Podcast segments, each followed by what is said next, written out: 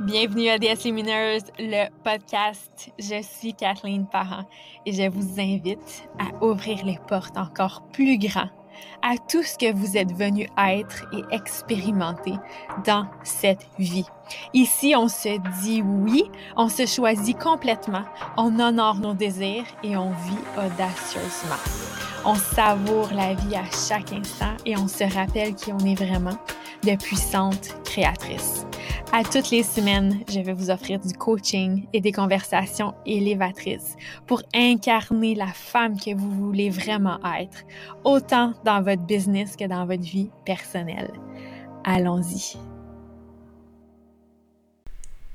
Merci d'être à l'écoute de DS Lumineuse, le podcast. C'est tellement un bel épisode que je vous partage aujourd'hui et un épisode où est-ce que si vous avez besoin de vous sentir ancré, que vous vous retrouvez trop dans votre mental, que vous vous laissez emporter dans vos peurs, dans vos patterns, que vous sentez de l'anxiété ou que vous avez seulement envie de vivre avec un plus grand niveau de conscience, avec une pleine présence dans votre quotidien, ça va être un épisode fantastique pour vous. Et Annie, c'est une femme que j'ai découverte cette année. J'ai eu recours à presque tous ses services, dont seulement un, j'ai pas eu recours parce que c'est en personne et elle habite un petit peu trop loin de chez moi. Mais je vous présente une, une femme d'une très très grande richesse qui incarne tout à fait ce qu'elle enseigne, cet espace de sagesse à l'intérieur de soi et vous allez pouvoir la ressentir et y goûter aujourd'hui dans l'épisode. Donc, savourez, savourez les enseignements qu'Annie vous présente. J'ai l'impression que c'est un, un cours en soi qu'elle qui, vous offre totalement gratuitement dans cet épisode-là. Donc, Annie, c'est une femme fascinée par les multiples facettes de la conscience et du bien-être. Elle a consacré plus de 25 ans de sa vie à explorer et à expérimenter une conscience plus élevée, intercalant cette quête aux années dédiées à être maman à la maison. Cherchant à améliorer son bien-être intérieur, elle a étudié aussi la spiritualité, le chamanisme, le yoga et la méditation auprès de multiples écoles de pensée, soutenant ses apprentissages par une lecture assidue, cumulant les déplacements pour travailler avec des mentors et des enseignants en qui elle croyait. Dès le tout début de son cheminement, la mise en action avec ce monde autant invisible que présent lui a rappelé que ce voyage n'était pas un apprentissage, mais bien l'occasion de se remémorer d'une sagesse dormant en elle. Au fil du temps, son cheminement s'est transformé en une expression professionnelle de cet état de conscience et Annie s'est retrouvée à guider les gens dans leur propre intégration et éveil à plus de conscience et de présence.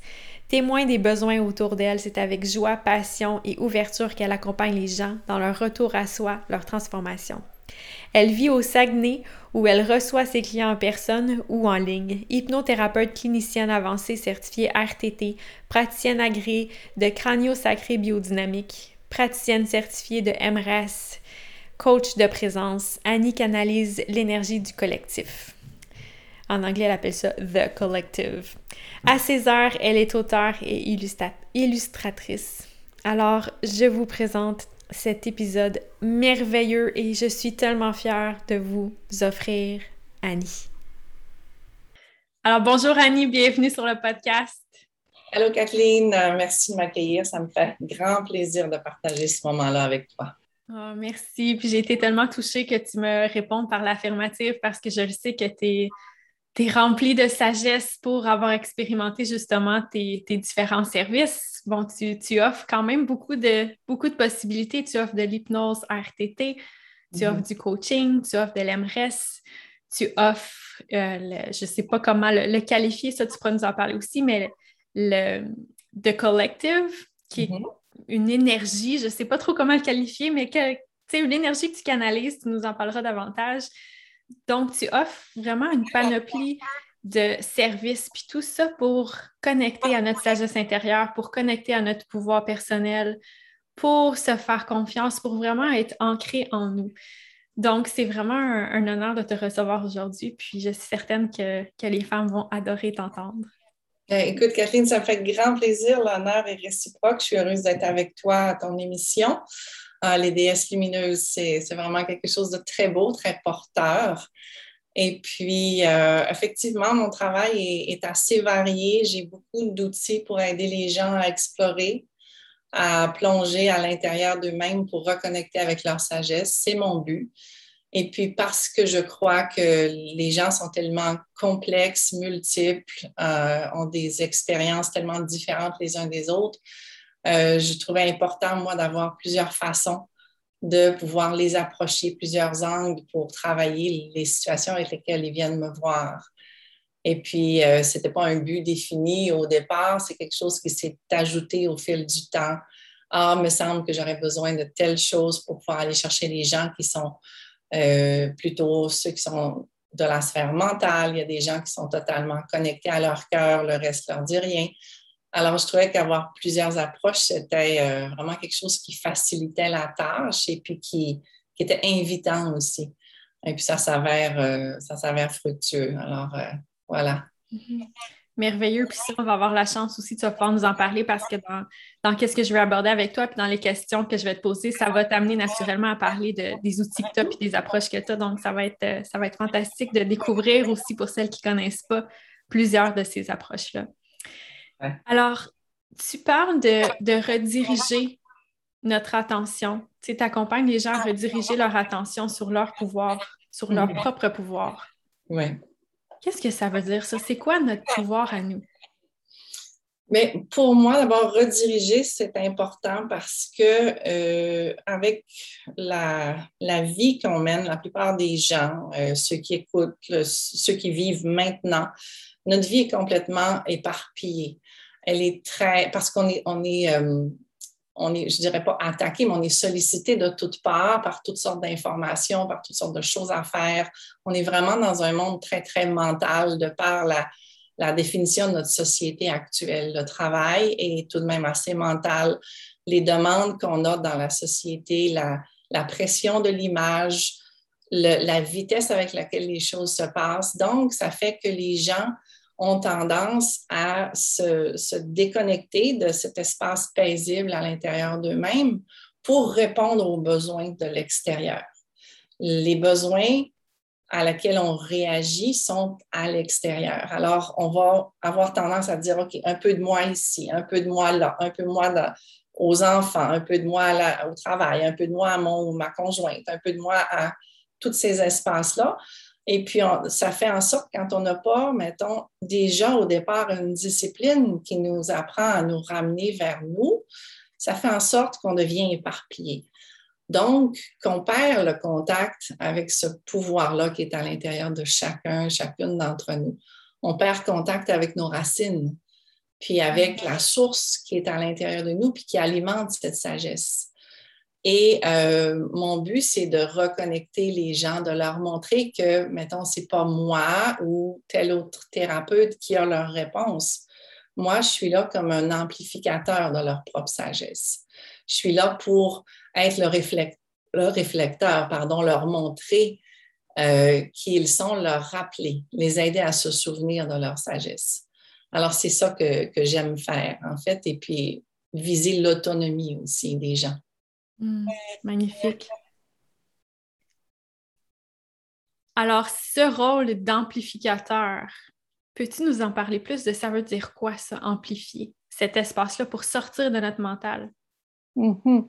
Avec plaisir. Dans le fond, ce que j'ai découvert au fil du temps pour ma propre personne dans mon, dans mon cheminement personnel, c'est que moi, j'ai eu besoin de quelqu'un qui, qui a joué ce rôle-là pour moi-même, quelqu'un qui a joué le rôle de, me reconnecter à ma sagesse profonde.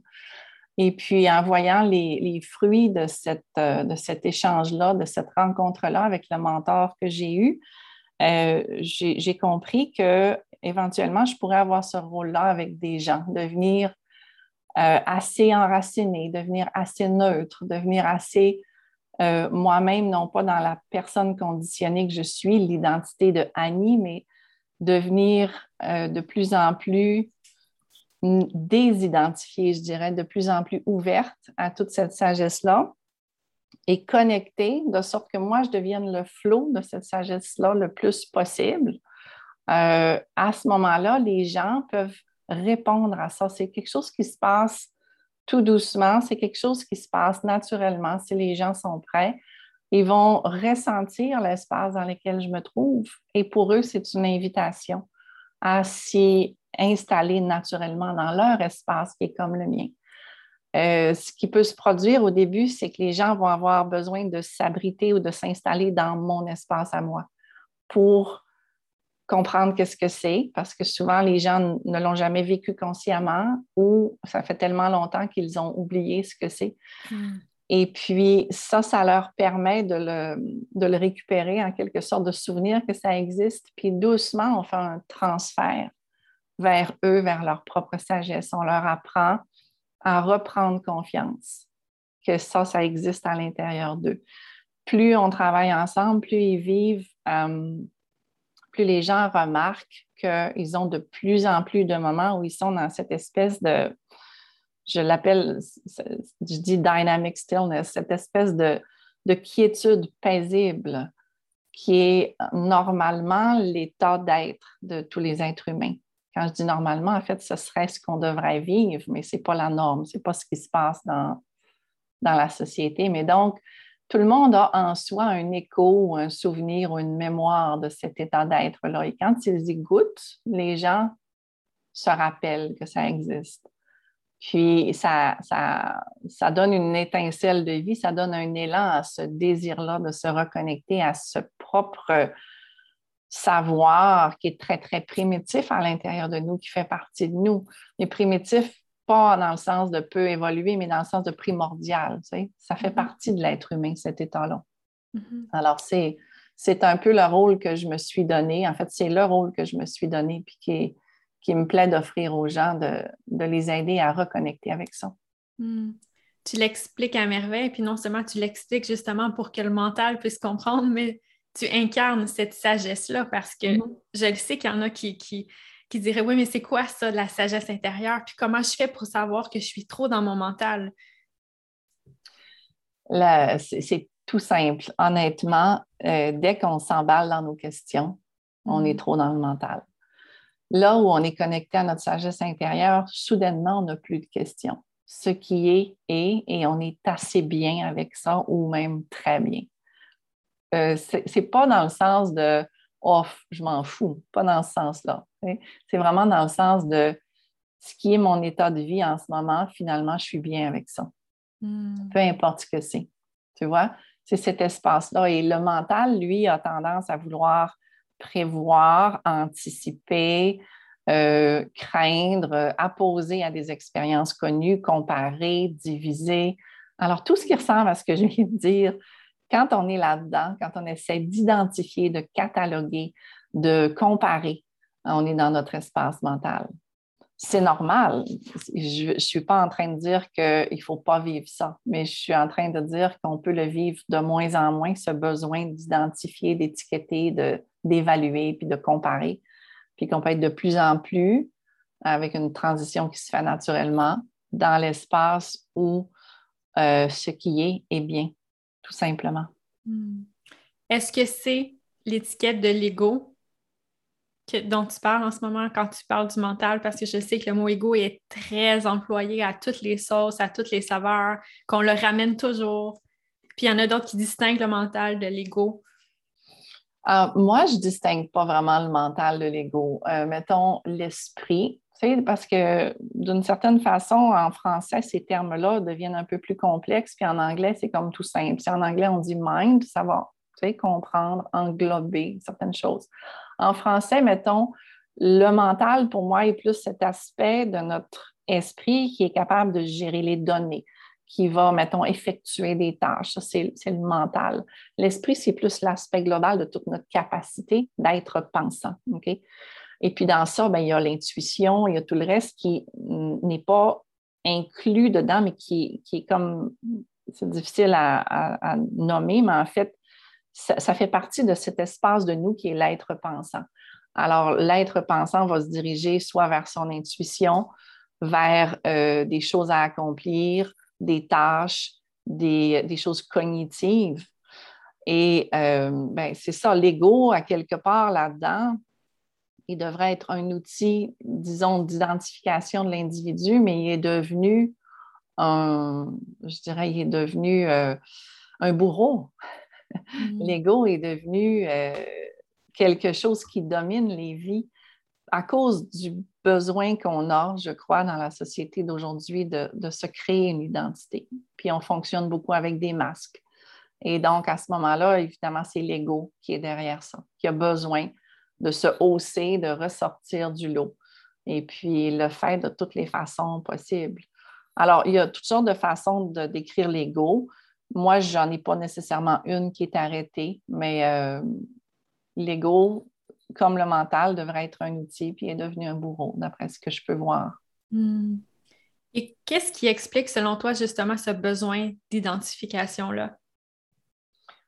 Bien, à la base, euh, moi, ce que je ressens à l'intérieur de moi, c'est que tous les êtres humains, peu importe leurs conditions, peu importe le contexte de vie, la culture où ils sont, peu importe leur genre, euh, tout ça, euh, on ressent profondément une, blessure profonde. aussi, la blessure peut avoir des étiquettes différentes, mais essentiellement, ça revient à être, à se sentir non connecté à la source. Hmm. Alors qu'on est des êtres euh, que moi je qualifie de divins, dans le sens où on est des êtres qui portons l'étincelle de vie, portons l'étincelle de ce qui est une divinité, ce que les gens vont appeler Dieu, l'essence, la conscience, peu importe. On a tous cette étincelle-là qui nous anime.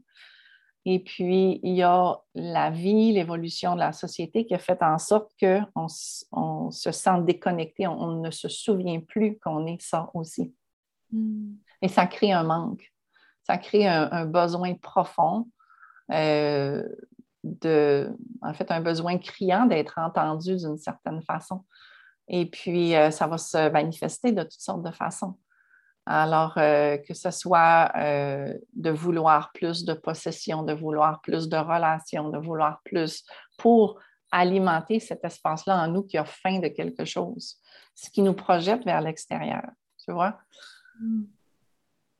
Puis comment distinguer justement ce mécanisme-là où est-ce qu'on veut combler cet mm-hmm. espace-là qui a un besoin parce qu'il n'y a pas la connexion qu'on recherche versus des désirs qui sont légitimes, entre guillemets, ou des désirs qui sont sains. OK. Des désirs qui ne viennent pas à, partir de cet espace de manque de connexion. Mm-hmm. Bien, en fait, c'est assez subtil. Puis tu vois, je ne pense pas que ce soit quelque chose qui se réponde euh, comme ça parce que toutes les sagesses de la Terre, toutes les sagesses à laquelle on a accès, ont, tenté de répondre à ces questions-là depuis que mm. l'humain se pose des questions. Mais ma vision de ça, c'est qu'un désir, c'est sain. Un désir, c'est quelque chose qui nous propulse en avant. Puis euh, la nature humaine, elle est faite pour évoluer. Euh, on vient au monde parce qu'on veut évoluer, on s'incarne parce qu'on veut euh, vivre d'autres expériences, parce qu'on veut continuer, parce qu'on a cet élan-là à l'intérieur de nous qui est extrêmement puissant de vouloir réaliser finalement en bout de ligne qui on est en réalité. Alors, avoir des désirs, ça fait partie de cette, nature humaine et puis c'est très, très sain.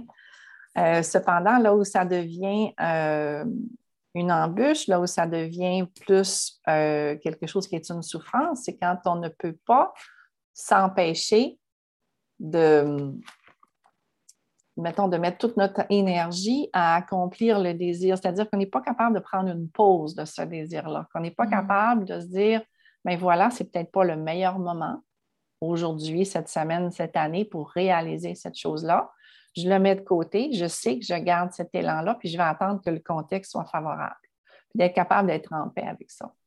Donc, pour l'imager, c'est, euh, mettons, la tasse de café le matin, le verre de vin le soir, euh, magasinage compulsif, sexe compulsif, tout ce qui est nommé compulsion va être un désir qui a grandi hors de proportion puis qui est devenu euh, une compensation à un vide ça part de l'espace de désir tout à fait sain d'évoluer, d'expérimenter, puis ça devient maladif ou ça devient déséquilibré. Ça occupe notre espace mental. Il y a beaucoup de, de qu'est-ce que tu viens de dire, moi, que j'appelle ça la, course à la manifestation. Mm-hmm. Parce que la, la course à plus, plus, plus, puis à vite, puis il faut que je manifeste ça, puis il faut que je fasse plus d'argent, puis il faut que j'aille plus uh-huh. de ci, de ça. Ouais. Et justement, cet espace-là subtil où on veut réaliser qui on est en, tant qu'humain, puis il y a beaucoup la notion de plein potentiel qu'on entend parler, de se réaliser pleinement, de voir tout ce dont on est capable de créer. Mm-hmm. Et là, on se demande, ben, ça, ça rentre où justement? C'est où la limite de ça, c'est trop, ça, c'est trop? Je, exemple, je pense à, l'argent parce que c'est l'exemple le plus facile à employer à, mon sens. Quelqu'un qui veut toujours faire des millions, des millions, des millions, il, est rendu à faire 20 millions par année, puis c'est comme plus, plus, plus. Est-ce que ça, ça peut être sain selon toi? Ben, je, pense que les expériences vont être extrêmement variées, mais d'après moi, qui reste sain dans une production euh, plutôt, mettons, grande euh, d'argent, de cette énergie-là. Ce qui reste sain, c'est quand c'est au service de quelque chose de plus grand que nous. Alors, il faut voir qu'est-ce que ça sert, qui ça sert. C'est ça qui est important. Alors, quelqu'un peut avoir euh, été tellement profitable dans son entreprise, dans son commerce, peu importe, qu'à ce moment-là, il se dit, bon, ben voilà, moi, c'est très facile pour moi de faire de l'argent, puis je vais continuer à en faire parce que c'est très facile pour moi, mais je vais le mettre au service de quelque chose de plus grand que moi. Alors, à ce moment-là, moi, je trouve, c'est un avis très personnel, je trouve que ça, je pense qu'il n'y a aucune limite à ça, puis ça reste équilibré et sain. Euh, c'est toujours de se poser la question, qui ça sert, ce que je suis en train de faire? Qu'est-ce que ça sert? Qui? Pourquoi? Mm. Puis si on le fait parce que finalement, tous les autres le font, puis moi, je veux montrer que je suis capable de le faire, mais là, on est en train de servir l'ego. OK? Puis fort probablement que la fondation de l'énergie qu'on met dans notre création, elle va être chambranlante. Euh, ce que le collectif, euh, puis mettons, moi, ce que je ressens beaucoup à l'intérieur de moi, c'est que c'est absolument important et fondamental, l'énergie dans laquelle on se situe quand on veut créer quelque chose, cette intention de créer. Pourquoi on le fait? Est-ce que c'est pour le pur plaisir de mettre quelque chose de l'avant qui va prendre vie, qui va prendre forme, puis qu'on va laisser évoluer pour le pur plaisir de le voir évoluer? Puis que si jamais il n'y a jamais personne qui en est témoin, ça va quand même rester quelque chose d'extraordinaire pour nous, le créateur. Là, je pense que ça, il y a une certaine pureté là-dedans. Euh, par contre, si ce qu'on veut créer, on a besoin du regard de l'autre pour en jouir, pour l'apprécier, c'est parce qu'on recherche cette nourriture-là à l'extérieur de nous. Mm-hmm. Puis je comprends que c'est comme ça qu'on fonctionne dans notre société. Alors, il ne faut pas tout faire tomber, mais c'est de se rendre compte doucement, un jour à la fois, qu'on peut ramener cette énergie-là dans cet espace où on crée pour le pur plaisir de faire évoluer les choses et non pas pour nous accumuler quelque chose. La différence, je la verrais comme ça. Et pour ne pas non plus justement aller chercher l'approbation à l'extérieur de soi dans qu'est-ce qu'on accomplit, dans qu'est-ce qu'on concrétise, mais que ça soit une, profonde satisfaction personnelle. C'est ça. Et qu'est-ce que plus nourrissant dans ce temps-là. Hmm. Qu'est-ce que tu proposes pour, tu sais, les gens qui entendent ça, ils disent, OK, oui, ça fait du sens pour moi, mais qui n'arrivent pas à saisir, puis tu sais, moi non plus, j'arrive pas toujours à, le saisir dans toute transparence, elle est où? C'est où quand mon ego est là? Et mm-hmm. qu'à ce moment-là, c'est pas tout à fait juste ou ajusté avec les fréquences que je, que je désire émettre, versus encore, je reviens à la, notion d'un désir qui est sain. Mm-hmm. Comment est-ce qu'on fait pour pour vraiment voir ça dans notre quotidien quand on est en action? Mm-hmm. Dans le fond, ça, ce que tu viens de décrire là, c'est un peu comme vouloir mettre la charrue en avant des bœufs, tout simplement. C'est de vouloir aller plus vite que ce qu'on est capable de réaliser. Euh, c'est plus facile de travailler sur nous personnellement, de cultiver cet espace-là à l'intérieur de nous, de, s'apaiser d'une certaine façon, puis ensuite, ça va se projeter naturellement dans les réalisations qu'on fait au quotidien. Mais si on veut, parce qu'on a un but d'éveil, de conscience, d'un certain désir de, justice, peu importe comment on le nomme, parce qu'on veut évoluer, puis on se dit, bon, mais est-ce que ma création est dans cet espace-là, c'est à l'extérieur de nous? C'est vraiment de ramener ça vers l'intérieur, puis de développer au quotidien des pratiques qui font en sorte que nous, peu importe ce qu'on choisit de faire, de vivre, on se sent paisible dedans. À ce moment-là, le terreau dans lequel on va créer des choses sans se poser de questions, il va devenir de plus en plus équilibré. Hmm. C'est vraiment quelque chose qui croît de l'intérieur au lieu d'essayer de, le faire croître de l'extérieur. C'est toujours de nous ramener vers soi, ramener vers cette discipline-là, en fait, de prendre du temps avec soi-même pour nous apaiser, qu'est-ce qui se passe à l'intérieur de nous, puis reconnecter à notre sagesse intérieure pour pouvoir, à partir de là, créer d'une façon beaucoup plus centrée. À ce moment-là, la vie a beaucoup plus de facilité à te présenter les occasions qui sont alignées sur ce que tu es. Tu vois, mais la vie va toujours apporter des choses qui sont alignées sur là où on est. Mm-hmm. Oui. C'est comme ça, c'est comme ça que ça marche. Moi, je ne vois pas autre chose que ça. Si ce n'est pas aligné sur toi, si ce n'est pas à la fréquence à laquelle tu es rendu, tu ne le verras pas. Ou tu vas le voir, mais tu vas dire, oh non, ça, c'est pas pour moi. Ou tu vas le voir, et tu vas dire, oh, ça, c'est pas quelque chose qui m'intéresse. Il n'y aura pas d'attrait, tout simplement. On est fait comme ça, on fonctionne comme ça. Alors, si, oui? Oui, vas-y si on veut, si notre but, c'est de, s'améliorer, si on veut devenir plus sage, plus connecté, c'est vraiment de travailler sur l'être que l'on est. Ensuite, nos créations vont porter cette coloration-là beaucoup plus facilement que de travailler, de commencer vers l'extérieur pour ramener à nous. Ça, c'est un mm. effort incroyable. Peux-tu nous en dire plus avant que, que je te pose euh, d'autres questions par rapport à ce que tu viens de dire? Ben, en fait, je peux donner un exemple personnel, tout simplement. OK? Euh, quand j'ai commencé, tantôt au début, tu as mentionné en me présentant que j'avais l'énergie du collectif avec moi. C'est vraiment ce que moi je qualifie d'une sagesse profonde qui est non incarnée et qui parle au travers de moi. Pour le moment, je suis sur véhicule, mais c'est donné à tout le monde de les canaliser, je le dis à chaque fois. Et pour le moment, il s'exprime par moi plus que par d'autres. Et euh, cette énergie-là, c'est une sagesse universelle qui est là pour nous aider à avancer à des pas plus grands que ce qu'on est en train de faire là, pour nous donner un coup de pouce. C'est un peu comme les petites roues sur le vélo de, la conscience, de, cette, avancée-là vers plus d'éveil pour, pour les humains. Et cette énergie-là est avec moi depuis fort longtemps, pas depuis que je la canalise publiquement, ce qui fait à peu près deux ans maintenant, mais depuis beaucoup plus longtemps. Et elle a fait des essais à venir avec moi, à s'ouvrir à moi, à ce que moi je l'accueille, mais moi, je n'étais pas prête. Alors, qu'est-ce que ça a donné? C'est là que c'est un exemple de fréquence non alignée, d'accord? La vie, entre guillemets, savait que moi, je voulais faire ça éventuellement. Alors, au long du chemin, elle m'a offert, ça a commencé il y a très longtemps, mais la manifestation la plus vive euh, ou la plus évidente, c'était en 2007. Euh, j'ai entendu cette énergie-là se manifester à moi. Je l'ai accueillie, j'ai commencé à faire de la canalisation, à porter un certain nom, tout ça. C'était génial, c'était fantastique. Mais moi, en tant qu'être humain conditionné, comme on l'est tous, la Annie que j'étais à ce moment-là croyait que quand on recevait une voix comme ça, une énergie, une sagesse comme ça, on devait faire comme les gens alentour de moi qui le faisaient.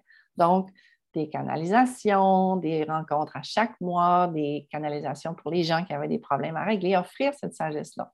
J'ai embarqué là-dedans sans m'interroger moi. OK?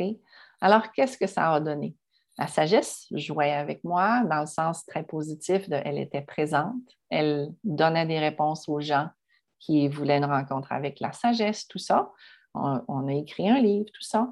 Mais moi, ça, ça m'épuisait ça venait me chercher. Je n'étais pas capable de parler plus qu'une demi-heure. Ça venait me chercher à la gorge. Ça rentrait dans. Pourquoi? Parce que je voulais trop être ce que je pensais que ça devait être. Et je n'étais pas à l'écoute de ce que moi, j'étais venue faire avec cette énergie-là hmm. dans ma vie à moi. Alors, ça a duré deux ans où j'ai soutenu ce régime-là. Deux, trois ans, en tout cas, je ne suis plus le nombre d'années, mais à un moment donné, je me suis dit, il y a quelque chose qui ne fonctionne pas c'est pas moi, c'est trop inconfortable. Puis même si les gens en profitent, moi non. OK? Puis ça, c'est pas être au service, ça, c'est être au détriment d'eux. Alors, j'ai décidé de tout arrêter. Puis là, je me suis dit, je vais parler à cette sagesse-là, puis je vais lui dire maintenant, qu'est-ce que tu veux faire avec moi? Pourquoi tu es là? Et puis, je me suis mis au neutre et puis je me suis mise à écouter. Puis c'est là que j'ai vraiment appris à écouter. Puis tout ce que la sagesse m'a dit, elle m'a dit on veut t'aimer. On veut être avec toi, on veut t'aimer pour que tu apprennes à t'aimer. Mm.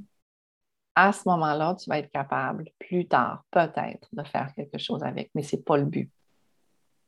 Le but était vraiment de me nourrir moi.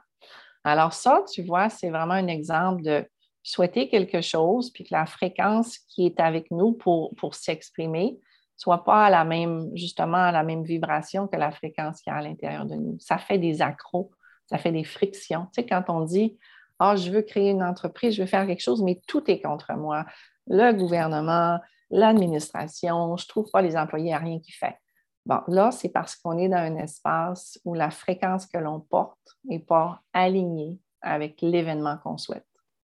Et puis c'est là que ça demande tout simplement, très humblement, de dire, je reviens au neutre, je reviens vers moi, puis je réévalue, de se remettre en question. Hmm. C'est toujours très payant de le faire.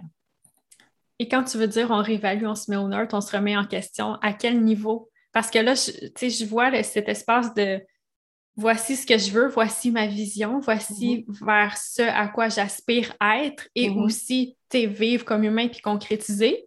Mm-hmm. Mais là, justement, le gap entre les deux, l'espace entre les deux, il est grand. Puis là, j'y arrive pas. Puis je rencontre plein d'obstacles. Qu'est-ce que tu suggères pour naviguer cette espèce d'entre-deux-là? Puis qu'est-ce que tu proposes justement de se remettre en question pour aller voir c'est quoi les fréquences qui ne sont pas alignées? Ben, en fait, je pense que la clé de ça, c'est de sortir du mental, c'est de sortir des questions, puis de juste se, poser à l'intérieur de soi-même, puis se mettre à l'écoute. Donc, favoriser des pratiques qui vont nous permettre d'être à l'écoute, que ce soit l'écriture, du journal, une méditation, euh, se connecter avec la nature. Je sais que ça fait extrêmement cliché, mais Dieu que ça fonctionne. C'est vraiment ça qui fonctionne. Alors, euh, c'est de donner euh, un espace d'abord au mental, à l'ego, pour exprimer ses craintes, ses désirs. Puis quand ça, ça s'est apaisé, ensuite, on peut entendre plus facilement qu'est-ce qu'il y a de sous-jacent. Qu'est-ce que la vraie personne que l'on est, l'essence de nous-mêmes souhaite faire? Ce serait quoi la prochaine étape? Puis se laisser surprendre aussi par qu'est-ce que ce serait. Mm. Se laisser, euh, dans le fond, se laisser inviter à aller voir qu'est-ce que la vie a pour nous, qu'est-ce que cette sagesse intérieure a pour nous, au-delà de ce qu'on croit qu'on est venu faire. Mm. Ça peut très, très bien s'aligner avec ce qu'on croit qu'on est venu faire, puis juste avoir une petite différence, ou ça peut être complètement à l'opposé, et tout entre les deux. Le spectre des potentiels est énorme, et puis, on d'après moi, ma conviction profonde, c'est qu'on se réinvente constamment, puis qu'on a constamment le potentiel de rechoisir. Euh, sauf, mettons, à partir d'un certain moment où on est vraiment en service à l'extérieur, en service à l'humanité, là, je pense que le choix est fait, puis il, reste aligné. Mais entre le moment où on s'éveille, puis on se dit, bon, là, je sens un inconfort intérieur, puis ce que je fais peut-être pas vraiment ce que je voudrais faire ou je désire, entre cet espace-là, puis vraiment la, certitude qu'on est à sa place, c'est là, dans cette dimension-là, où ça demande de prendre du temps, de se, poser à l'intérieur de soi, puis de cultiver cette connexion à soi-même. Mm-hmm. Qu'est-ce que tu proposes justement pour cultiver cette connexion à soi-même? Parce que même dernièrement, j'ai coaché une femme qui disait J'arrive pas à me poser. Mm-hmm. Je, suis toujours dans mon mental, puis j'arrive pas à me poser. À chaque fois que je viens pour le faire, je suis pas capable, ça bloque. Mm-hmm. Ben, d'abord, c'est de, En fait, ce qui nous nuit, ce sont nos résistances, hein, nos, résistances à toutes sortes de choses. Euh, pas arriver à se déposer, toujours être dans son mental, il faut d'abord accepter qu'on est comme ça, ce qui est difficile. Il y a beaucoup de gens qui ne sont pas capables de l'accepter et qui le combattent. Il y a beaucoup de gens qui vont méditer en essayant d'atteindre cet espace-là où on n'a pas de pensée. Pour moi, c'est une aberration totale. Pour moi, arriver à un état méditatif, c'est un état qui accepte absolument tout ce qui est, autant l'agitation de nos pensées que, que tout ce qu'on peut ressentir à l'intérieur. À partir de ce moment-là, on peut, parce qu'on arrête de résister ce qu'on est, là, on peut rentrer en connexion avec nous-mêmes. Donc, c'est d'établir euh, ce désir-là d'accepter complètement, ne serait-ce que pour cinq minutes par jour ou cinq minutes le matin, cinq minutes le soir, d'accepter complètement l'état dans lequel on est. De tomber en amour avec ce qui se passe dans notre vie maintenant. Si on n'est pas capable de tomber en amour avec ce qui se passe dans notre vie maintenant, ça va être extrêmement difficile de créer avec euh, cet espace-là où on peut créer dans l'abondance complète, ouverte, dans le flot de la vie. Mm.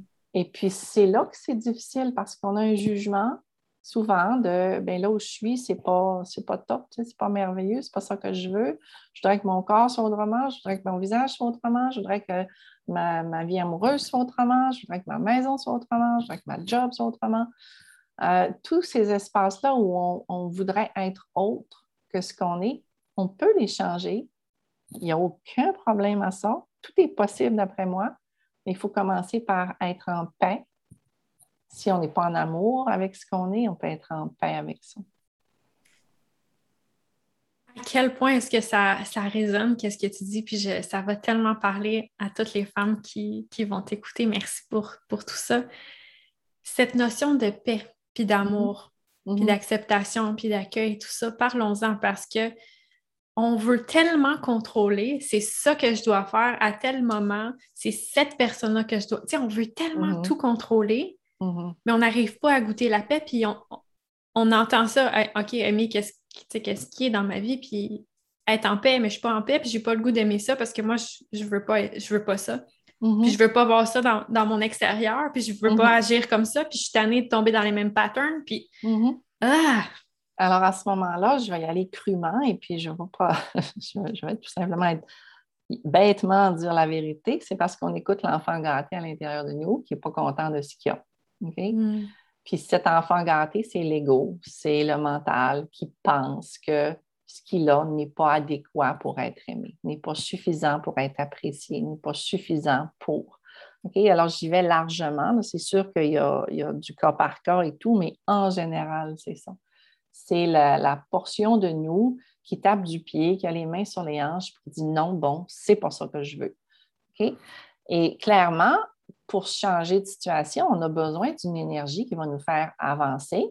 Mais quand on avance, avec cette énergie-là du Hey, c'est pas ça que je veux, puis je veux d'autres choses, euh, on va créer avec la même énergie. Alors, on va pousser les portes ouvertes, on va se dépenser inutilement. Tandis que si on est capable de se poser, de regarder, bon, dans ma vie, il y a telle chose. OK. Mais est-ce que je suis capable d'être en paix avec ça en ce moment? Puis de regarder qu'est-ce que d'autres ont, puis d'arrêter de, comparer vers le haut, puis de regarder tout ce qu'il y a de, moins que nous. OK? Ça relativise, ça, ça apaise l'aspect mental. La sagesse profonde, elle n'a vraiment pas besoin de faire ça. Le mental, lui, il peut se consoler d'une certaine façon, puis peut-être s'apaiser. Mais il faut carrément faire le choix d'arrêter de fonctionner par et via cette énergie-là. Hmm. C'est comme si on se dit, voilà, on avance dans la vie, ma vie, c'est un autobus. Le chauffeur, c'est supposé être moi, mon âme, mon essence, mon, ma conscience. Et puis, j'ai 30 enfants en arrière. OK? Mais dès qu'il arrive une situation, c'est le petit qui euh, se fait dire qu'il n'y avait pas de bon sens à trois ans. C'est lui qui grimpe sur le siège du chauffeur, c'est lui qui conduit. Où est-ce qu'on va aller? à quoi ça va ressembler? La balade. Je ne suis pas certaine que ça va être paisible. On va avoir un accident. voilà, ça fait, tu vois, c'est cette énergie-là de nous à qui on permet d'être la directrice, le directeur de notre avancée. C'est ce que beaucoup de gens font toute leur vie sans s'en rendre compte, mais euh, c'est ce qu'on peut arrêter de faire. Et pour arrêter de le faire, puis que nous, on reste sur le siège du conducteur, c'est tout simplement d'observer très, très honnêtement, dans une journée, dans une semaine, dans un mois, où est-ce que je ne suis pas moi-même? Où est-ce que je suis allée à l'encontre de moi? Où est-ce que euh, mes émotions m'ont vraiment euh, bousculé? Où est-ce que mes émotions m'ont vraiment déstabilisé? Puis ça, c'est toujours un indicatif. Ça pointe vers les espaces de nous qui ont besoin d'être aimés, aidés, soutenus, euh, ramenés à la maison. Moi, j'aime bien dire ça. Hmm. Ramener au centre de l'être plutôt que d'être éclaté, séparé, souffrant. Hmm. Je voulais te poser une, question par rapport à ce que tu viens de dire, mais là, tu viens de, te dire quelque chose d'important. c'est quoi se ramener au centre de l'être? OK. Euh, ben ça, c'est la base de mon travail. En fait, euh, tantôt, tu mentionnais, je fais de l'hypnothérapie RTT. Elle a évolué beaucoup. Maintenant, c'est de l'hypnothérapie d'intégration. Et parce que je me suis rendu compte que la partie de l'hypnose qui donnait le plus de résultats, en tout cas dans mon expérience à moi, c'est lorsque les gens en état d'hypnose étaient en contact avec l'aspect subconscient d'eux-mêmes et puis voyaient que la raison pour laquelle ils sont dans un état X aujourd'hui, c'est parce que, mettons, ils, se rendaient compte que quand ils avaient 5 ans, ils avaient vécu un moment où ils s'étaient fait, mettons, mettre dans une, situation honteuse. Mettons, tu es appelé en avant de la classe en maternelle, tu n'as pas la bonne réponse, les amis rigolent, tu penses que c'est de ta faute, tu t'en retournes la tête basse. Puis là, tu conclus en tant qu'enfant que tu n'es pas adéquat. Puis quand on conclut des choses comme ça, quand on est petit, c'est toujours notre faute, c'est jamais la faute des autres, en tout cas la personnalité normale. Et puis après ça, on accumule ça. Si ça a été vraiment émotionnant comme moment, on le met dans notre bagage intérieur. Ça devient de nos règles de vie. On n'est pas adéquat. Les gens vont avoir tendance à rire de nous. Euh, il faut vraiment qu'on fasse beaucoup d'efforts pour être apprécié. Ça, ça grossit. Ça devient une énergie psychique qui se sépare de nous parce que ça devient souffrant. Ça se sépare de, de l'entièreté de ce qu'on est. OK? Et puis, ça devient un de ces petits dans l'autobus qui, en temps de crise, en moment émotionnant, vont se garrocher à grande course en avant, puis vont prendre le siège du conducteur parce qu'ils sont à vif, parce qu'ils sont encore en souffrance. Même si on a 20 ans, 30 ans, 40 ans, 70, ça n'a aucune importance. Si on n'a pas intégré ces parties-là de nous, c'est encore elles qui vont mener l'autobus dans des moments de conflit, des moments où c'est plus exigeant d'être présent. Alors, en hypnose, dans le travail d'intégration, quand on les voit, ces parties-là, euh, on les invite à revenir à la maison, au centre de l'être humain qui a continué, lui, à grandir. Cette partie-là, elle est encore figée à 3 ans, 5 ans, 10 ans.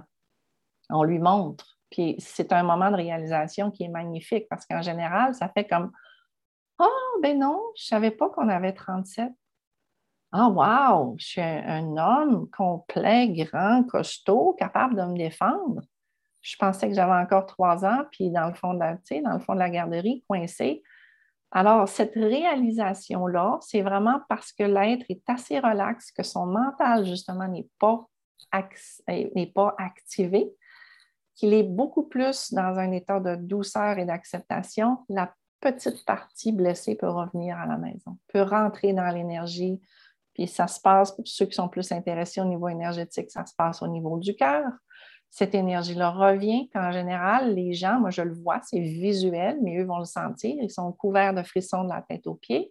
En ce moment, je te parle, je ressens cette énergie-là. Toi aussi. puis, tu vois, ça revient. Donc, c'est vraiment littéralement une pièce du puzzle qui rentre à sa place. Ça fait du bien. On récupère de l'énergie que ce soit pour un moment temporaire si on n'a pas tout travaillé, ou ça peut être permanent si on a vraiment réglé la chose. Puis la personne à ce moment-là, elle a moins un sentiment d'impuissance en général, parce que quand on est enfant, c'est beaucoup l'impuissance qui nous gère. Hmm. Hein? On est cette, âme dans un corps d'enfant. Puis on est dépendant de notre environnement. Alors, si notre environnement est douillet, protecteur, euh, compréhensif, aimant, ça va bien. Mais si notre environnement n'est pas ça, ou si notre environnement est tout à fait acceptable mais ne nous comprend pas, parce que souvent on a, mettons, les meilleurs parents du monde, mais ils ne vont pas avoir la compréhension de nous, qui on est. À ce moment-là, on se trouve à manquer de cette nourriture interne, malgré la bonne volonté des parents. Puis c'est jamais une critique envers les parents, c'est tout simplement une constatation de qui on est, quels besoins on a. Mais ça peut être des choses qui sont arrivées dans notre enfance puis qui ont été blessées. Alors là, le travail d'intégration, c'est vraiment de faire en sorte que la petite partie de nous blessée, puis il peut y en avoir des, milliers qui décident de revenir parce qu'elles ont vu qu'il y avait quelqu'un à la maison, que mm-hmm. l'être a décidé de se donner cette présence-là. On n'a pas besoin de savoir, de savoir chaque histoire. On n'a pas besoin de savoir, de faire une séance d'hypnothérapie pour chaque bobo qu'on a dans la vie. C'est non nécessaire. Mm-hmm. Puis en parlant de bobos, tu avais écrit une phrase qui m'a marqué sur ton blog. Tu avais dit Nos bobos se sont, se sont donné des rôles. Ils se prennent au sérieux. Oui, absolument. absolument. Oui. Qu'est-ce que tu veux dire par ça? Ben, en fait, c'est ça, ça revient à cette image-là de l'enfant qui est dans les sièges en arrière de l'autobus. Lui, mettons, on prend un bobo, une blessure, nous, quand on est petit, dans une certaine situation. On peut avoir vécu quelque chose qui nous a fait croire qu'il fallait qu'on fasse toujours, toujours plus, toujours plus pour être apprécié. Ou un autre exemple, euh, dans une famille où certains enfants vont avoir pas d'attention parce qu'ils vont bien. Entre guillemets, ils vont bien, ils sont autonomes, efficaces, ils apprennent bien, tout ça. Puis que les parents qui, pour d'autres raisons, en ont plein les bras, ben, ah, celui-là, on le laisse aller, il n'y a pas besoin de nous, merveilleux. On ne pense pas faire mal. L'enfant, lui, peut avoir des besoins qu'il ne va jamais exprimer parce qu'il se dit, ben, mes parents sont bien fiers de moi parce que je suis autonome. Qu'est-ce que ça fait? Cet individu-là peut avoir tendance à grandir sans aller chercher de l'aide, sans euh, fonctionner en société, vraiment se replier sur lui-même et dire, mais ben, je dois compter que sur moi. Je n'ai pas l'aide quand je le demande parce que mes parents m'ont dit, ah, ben, tu es capable de t'arranger tout seul, vas-y, fais tes affaires. Peu importe le contexte, là, j'y vais d'une façon très, très superficielle, mais ça, ça va se transformer en un trait de personnalité. Puis ce trait de personnalité-là, il se fige au fil du temps si on n'a pas la souplesse de comprendre que de temps en temps, on peut aller chercher de l'aide. C'est mm. bon de fonctionner avec les autres. C'est bon de se sentir vulnérable. Il y a des gens qui vont grandir en croyant qu'ils doivent être invulnérables parce que c'est le terreau dans lequel ils ont grandi. On peut être comme ça parce que ça aura été, on, se sera fait demander de fonctionner par nous-mêmes ou on peut être comme ça parce qu'on aura été obligé aussi, dans des contextes plus dramatiques. Les enfants qui auront été laissés à eux-mêmes, eux autres qui ont appris à compter que sur eux, à se méfier des autres, à ne pas faire confiance. Alors ça, ça devient, ça devient comme un rôle que l'aspect psychique se donne. Puis il se dit, voilà, même si on m'offre de l'aide, même si quelqu'un entre dans ma vie puis est merveilleux, ben non, il faut que je le repousse. C'est dangereux de faire confiance. Mm-hmm. Alors, ce sont ces rôles-là qui, euh, soit par l'hypnose, la méditation, euh, le faire du journal, quand on commence à les identifier, déjà là, ils perdent la force. Puis quand ils perdent la, la force, c'est pas mauvais, c'est vraiment très, très bon parce que plus ils deviennent perméables, plus l'énergie de notre présence peut les atteindre, plus ces rôles-là, ces bobos-là, ces petits-là peuvent se dire, ben voilà, finalement, peut-être que je fais partie de quelque chose que je ne suis pas seule. Puis c'est hmm. le travail d'intégration qui peut se produire à ce moment-là. Hmm. Donc, c'est d'en prendre conscience pour ensuite les intégrer. Exactement. OK. Puis si, justement, on, navigue notre journée et là, oups, on sent une tension dans notre corps, on, sent une émotion quelconque, tu mm-hmm. parles justement que l'aimerait, ça permet de, venir compléter le, cycle euh, naturel de libération des émotions. Mm-hmm. Puis que justement, c'est ça, les émotions peuvent être emmagasinées dans le corps, tout ça. Puis d'un autre côté, mais on n'est pas obligé de tout aller creuser puis fouiller, de savoir c'est quoi toutes nos croyances, puis de toujours aller dans notre mental aussi. Mm-hmm. Mm-hmm. Peux-tu nous parler de, cette danse-là, de comment est-ce que tu nous proposes de vivre notre quotidien à ce niveau-là, d'aller quand est-ce que c'est opportun d'aller voir puis d'avoir ce désir-là de comprendre versus quand est-ce que c'est pas nécessaire? OK. Ben, en fait, je crois que ça dépend tellement de comment est la personne. Est-ce que c'est quelqu'un qui est très, très mental, analytique, ou c'est quelqu'un qui est plutôt dans le ressenti, ou ça dépend aussi des besoins. Euh, alors, quand, je, mettons, je reviens à, mettons, quelqu'un qui est très mental, il va vouloir comprendre son histoire. Puis il va vouloir, mettons, aller voir dans son passé s'il ne sait pas qu'est-ce qui est à la source de cet agissement-là. C'est parfait, ça fonctionne, puis moi, j'ai vu des résultats extraordinaires. Puis je continue à offrir ça parce que pour certaines personnes, ça agit extrêmement bien. Puis dans certains cas aussi, mettons euh, claustrophobie, euh, des choses comme ça. Il y a énormément de choses, anxiété, insomnie, mais euh, c'est pour dire que je trouve qu'il y a un outil pour chaque chose. il y a des fois où les gens ne vont pas avoir besoin de connaître le pourquoi de leur état, mais ils vont seulement vouloir aller mieux. Tant qu'à moi, naturellement, c'est pour ça que j'aime beaucoup plus le MRS maintenant, c'est que je me dis, à quoi bon comprendre si je ne vais pas mieux? Pourquoi pas aller mieux même si je ne comprends pas pourquoi? Mm-hmm. Puis, éventuellement, la compréhension peut s'installer. Donc, le MRS, lui, il ne retourne jamais dans la cause d'origine, le trauma premier. Il ne va jamais dans ça. Le MRS fonctionne avec qu'est-ce que, euh, quelle émotion dans ta vie aujourd'hui est dérangeante, est lourde et euh, t'empêche de, bien fonctionner? Puis le MRS va te permettre de, de libérer cette empreinte viscérosomatique qui est créée par l'émotion. L'émotion, elle est liée à un bagage, à une histoire, à toutes les fois où tu t'es senti comme ça. Mais euh, chaque moment qui arrive dans la vie, qui, qui sont en écho avec ces situations-là, ils sont porteurs. À chaque fois qu'on se sent mal, c'est qu'une empreinte viscérosomatique est activée à l'intérieur de nous. Ça, déjà là, sans avoir une séance d'MRS, on peut juste être présent avec nous quand on se sent mal comme ça, s'arrêter une minute, puis prendre le temps d'identifier deux, deux, sensations qu'on ressent à l'intérieur de notre corps. Là, je te donne un petit euh, MRS, self-MRS dans 10 secondes. C'est très, très superficiel, mais c'est toujours quelque chose qu'on peut avoir comme outil. Si mm. on a une émotion qui, nous, qui, nous envahit, si on peut s'arrêter, fermer les yeux, puis juste être à l'écoute de ce qui se passe dans notre corps, mettons se rendre compte qu'on a les mâchoires serrées, qu'on a un peu trop de sueur, beaucoup plus que normalement, mais juste être présent à ça, à ce qui se passe à l'intérieur de nous, sans essayer de le changer, sans essayer de le comprendre, sans essayer de s'en débarrasser, de le contrôler d'aucune façon, juste être avec. En quelque sorte, c'est comme si on l'accueillait, sans y tenir, sans s'y cramponner, juste être avec ça pour une minute. Ensuite, normalement, ça s'apaise. Si ça ne s'apaise pas, on continue notre journée. Mais on aura été présent avec ça.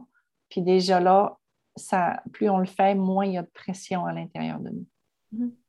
Et ça, justement, cultiver notre état de présence. Mm-hmm. Tu sais, tantôt, je ne sais pas le mot spécifique que tu as utilisé, mais tu as dit c'est tellement cliché d'y aller dans la nature, tout ça, reconnecter avec mm-hmm. notre sagesse. Mais cultiver notre état de présence, ça aussi, je trouve ça.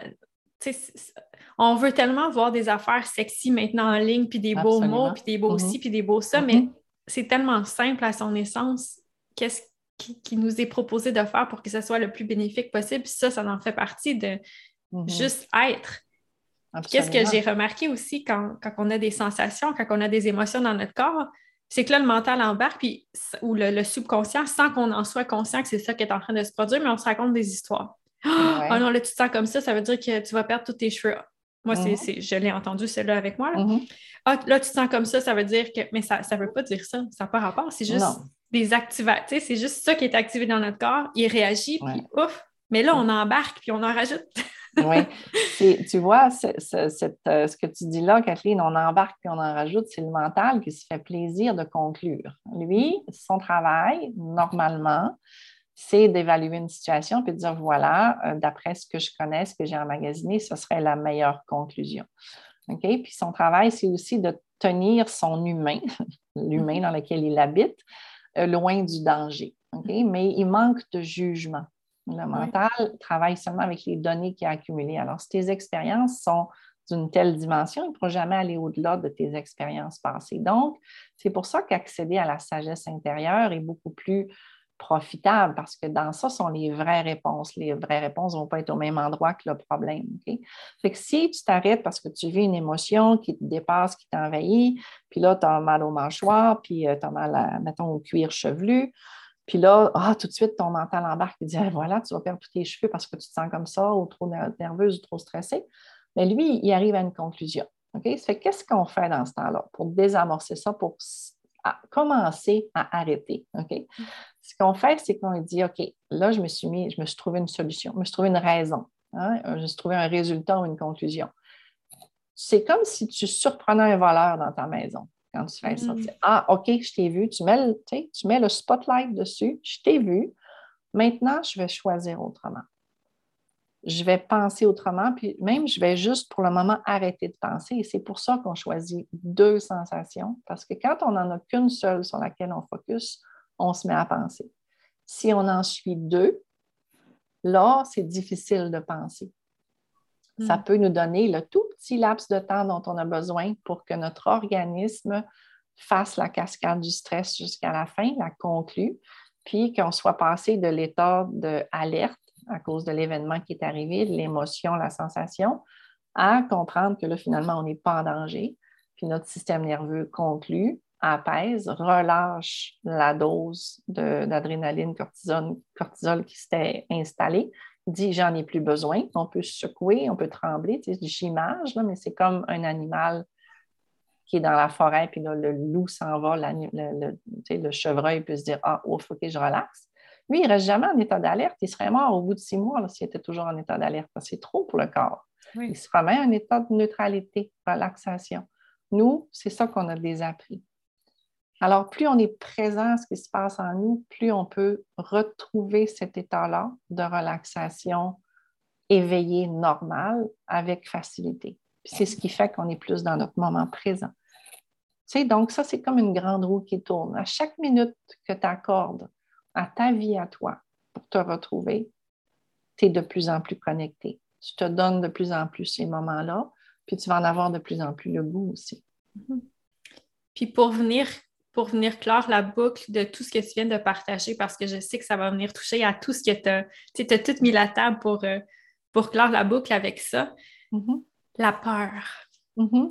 La peur qui est tellement grande dans ce moment, qui est tellement grande dans le collectif, dans tous les scénarios catastrophiques qui nous sont proposés, ou la peur de se mettre de l'avant dans notre entreprise, ou la peur de quitter une mm-hmm. relation, peu importe, mais cette peur-là qui, qui, est grande puis qui est activée en nous, qu'est-ce que mm-hmm. tu aurais envie de, de, dire à ce sujet-là pour la naviguer?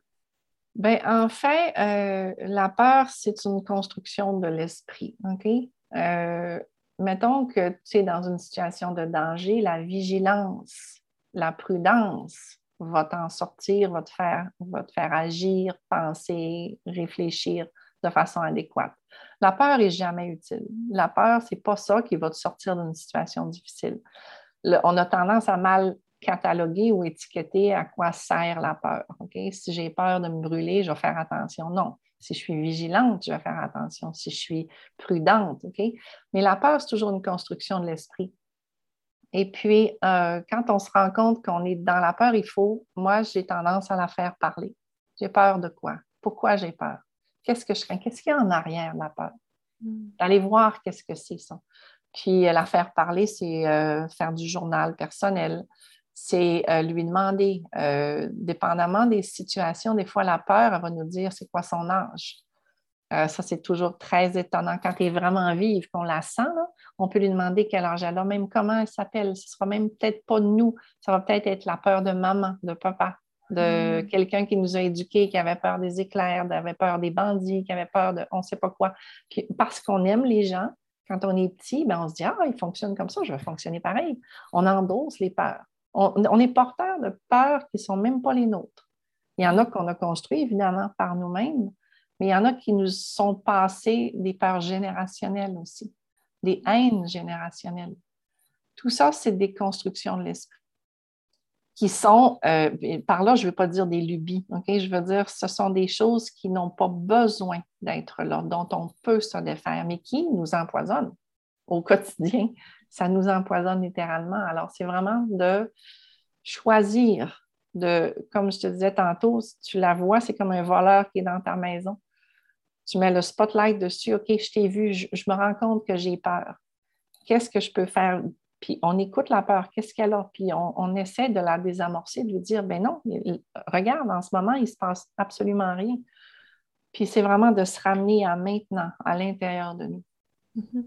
Oui, puis on a toute une déconstruction à faire alentour de la peur parce qu'il mm. y, a tellement de, gens qui amènent leur perspective, tellement de gens qui amènent plein de choses, puis là, ça mm-hmm. nourrit l'énergie, puis on a vraiment une, grande déconstruction à faire euh, alentour de la peur. Surtout ces temps-ci, je te dirais, moi, la question la plus importante à se poser, c'est est-ce que ça m'appartient, cette pensée-là? Ou est-ce qu'elle elle me convient, cette pensée-là? Mm-hmm. Est-ce que je choisis de la mettre dans mes bagages? Est-ce que ça va être payant, constructif? euh, aimant, soutenant? Est-ce que c'est nourrissant d'entretenir ça? Et on est dans notre pouvoir personnel et dans notre plein pouvoir quand on se pose cette question-là, justement. C'est ça, absolument. C'est choisir pour soi, même si on rechoisit les mêmes choses qui étaient notre quotidien, si on le fait consciemment, c'est déjà un grand, grand pas. Tu comprends? On peut dire, bon, mettons, je vis avec cette personne-là, euh, peu importe, euh, je me sens bien, pas bien, est-ce que je veux continuer à vivre avec? Est-ce qu'on s'était déjà consciemment posé la question? Est-ce que je veux continuer ce travail-là? Est-ce qu'on l'avait pris d'emblée? Est-ce que c'était la lignée parce que ça se faisait de père en fille? Est-ce que se poser la question, est-ce que ce que je suis en train de vivre, c'est mon choix à moi? Est-ce que j'ai simplement choisi d'être en vie? Est-ce que je l'ai fait consciemment? Ça, ça change les choses énormément aussi. Choisir ma vie. Oui, d'amener la conscience. C'est ça, oui. Super, merci Annie pour la richesse de tous les partages que tu as faits on sent justement ta sagesse intérieure. Puis même moi, ça m'a amené, avant, l'entrevue, j'ai dit, OK, je vais prendre une, grande respiration pour, me centrer, mais ça m'a amené encore plus à me, centrer dans cet espace-là à l'intérieur de moi. Donc, clairement, c'est une de tes grandes forces et que tu, tu offres à euh, tous tes clients dans, tes services. Où est-ce qu'on peut te, retrouver pour euh, tout ce que tu offres? On peut me retrouver, le plus facile, c'est mon site web, afrancoeur.com. Puis là-dessus, tous mes services sont expliqués. Si quelqu'un veut me rejoindre, il y a la boîte de, commentaires, de contacts. Puis, euh, en fait, ce n'est pas des commentaires, c'est vraiment des contacts personnels. Alors, c'est vraiment la façon de, me retrouver comme ça.